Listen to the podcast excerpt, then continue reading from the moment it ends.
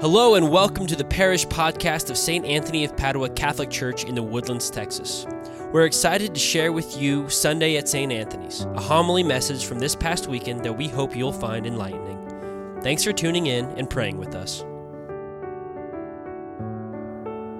Tax collectors and sinners were all drawing near to listen to Jesus. But the Pharisees and scribes began to complain, saying, This man welcomes sinners and eats with them. So to them, Jesus addressed this parable A man had two sons, and the younger son said to his father, Father, give me the share of your estate that should come to me. So the father divided the property between them. After a few days, the younger son collected all his belongings and set off to a distant country, where he squandered his inheritance on a life of dissipation. When he had freely spent everything, a severe famine struck that country, and he found himself in dire need. So he hired himself out to one of the local citizens, who sent him to his farm to tend the swine. And he longed to eat his fill of the pods on which the swine fed, but nobody gave him any. Coming to his senses, he thought, how many of my father's hired workers have more than enough food to eat? But here am I, dying from hunger. I shall get up and go to my father, and I shall say to him, Father, I have sinned against you and against heaven. I no longer deserve to be called your son. Treat me as you would treat one of your hired workers. So he got up and went back to his father. While he was still a long way off, his father caught sight of him and was filled with compassion. He ran to his son, embraced him, and kissed him. His son said to him, Father, I have sinned against heaven and against you. I no longer deserve to be called your son. But his father ordered his servants Quickly, bring the finest robe and put it on him. Put a ring on his finger and sandals on his feet. Take the fattened calf and slaughter it. Then let us celebrate with a feast, because this son of mine was dead and has come to life again. He was lost and has been found. Then the celebration began. Now the older brother the older son, had been out in the field, and on his way back, as he neared the house, he heard the sound of music and dancing. He called one of the servants and asked what this might mean. The servant said to him, Your brother has returned, and your father has slaughtered the fattened calf, because he has come back to him safe and sound. He became angry, and when he refused to enter the house, his father came out and pleaded with him. He said to his father in reply, Look, all these years I served you, and not once did I disobey your orders. Yet you never gave me even a young goat to feast on with my friends. But when your son returns, who swallowed up your property with prostitutes, for him you slaughter the fattened calf. He said to him, My son, you are here with me always. Everything I have is yours. But now we must celebrate and rejoice. The Gospel of the Lord. So, again, good morning. I have a question. Of all the characters in the parable of the prodigal son, which one would you say was the most unfortunate? The fatted calf. Poor thing, he paid the ultimate price for other people's happiness, and he made people very happy, fat and happy. Today's gospel is so rich with meaning that at a certain point, at one point or another, we can all identify with any one of the characters, even the fatted calf. Uh, there are so many of you who give your lives one, one drop of blood at a time, and that's a beautiful thing.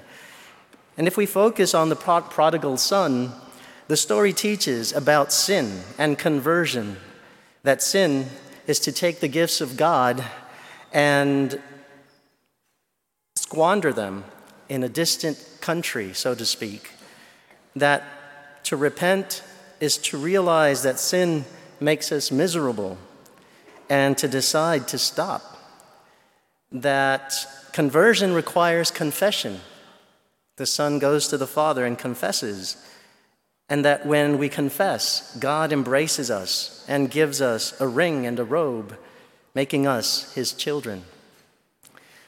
If we focus on the loving Father, on the other hand, the parable teaches us about who God is, that God gives us freedom to embrace Him in love or to pack up and leave, that God longs for us, runs out to meet us when, when we return, and focuses on our beauty, on truth, on goodness, and welcomes us back home, that God showers us with grace.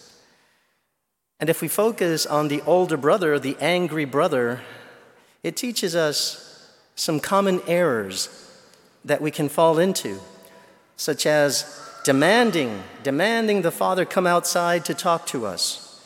We want God to act on our terms. Like the brother saying, Not once did I disobey your orders, so we treat God like he owes us favors for obedience. Or the son's complaint that he never got so much, so much as a young goat to feast with his friends. We want God to serve our goals and not vice versa. And those are all great things to reflect on. It's a rich gospel. But today I'd like to focus on the Father's house, the household. Many saints see the house of the in, in, the, in the story of the prodigal son as representing God's church, which means all of us together. And when we look at the Father's house as the church, we have to admit that many of us are, in fact, the older son. Why did the prodigal son leave? Why was the older brother angry? It seems that the brothers didn't like their father, and they didn't like each other much either. They didn't like the way their father did things and either tried to avoid him altogether or obeyed him, but grudgingly. Of course, the angry faithful brother disliked the carelessly unfaithful brother, and the feeling was mutual. I read a great article by an author named Tom Hoopes, who teaches um, at a Benedictine college. And in that article, uh, he points out that something like that is happening today in our church. Maybe we don't like the way the church does things, and we don't like our brothers and sisters in the church much either. Maybe it's those close minded traditionalists who want to take us backwards in time. Or maybe it's those progressives who want change just for change's sake. Or we don't like the modernists.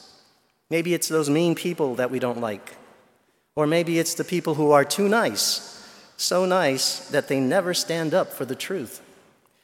We might feel like the older son who did everything right, obeyed and served, but wasn't given as much as a goat to feast with his friends. This author, Hoopes, presents his own version of that complaint. So, in his words, he says, All these years I've done my duty by the church giving of my time, my talent, my treasure.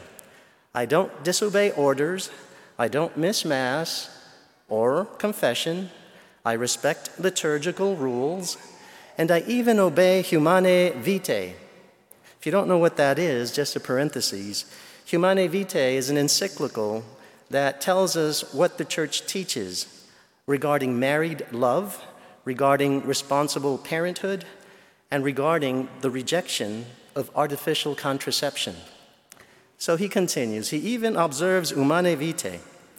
And then Hoopes asks, What do I get in return? The whole church, he says, is built for people who don't care about rules, so that I'm the bad guy for want, wanting them kept. And he goes on, complaining that because he has more kids, he has nine kids, because he follows Humanae Vitae and accepts all the kids that God sends, he can't afford Catholic school, so he homeschools because research shows that the more kids, the more time kids spend with their parents, the more likely they are to keep their faith. But then he says, and the church barely acknowledges, acknowledges them. So if there are any homeschooled families, I'm acknowledging you. Good job. and then he points out that many people think that way and keep the church at arm's length. They avoid it. They go parish hopping to make church suit their tastes, or simply take what they can get, like the sacraments, and skip everything else. They offer begrudging obedience, but they don't offer love. And so he says, he and others like him are acting exactly like the older brother. They want God to act on their terms. They want God like he owes, they, they treat God like he owes them favors for obedience, and they want God to serve their goals, not vice versa. But the fact is that the prodigal son and the older son are not so different. They both had a transactional relationship with the father. One just cashed in all at once.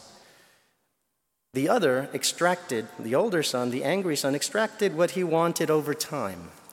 And that's the relationship maybe many of us have with the church. Instead, we should participate in parish life and make it more vibrant and faithful and beautiful. So here is what Jesus expects. The first reading from Joshua tells us God delivered the chosen people from slavery in Egypt, fed them, and they are covenant partners from now on. St. Paul describes, or rather, describes how, how Christ took this a step further, incorporating us into God's own family, making us a new creation. And the way he did it was that he became sin so that in killing him, sin would die. So, what should all of this look like for us?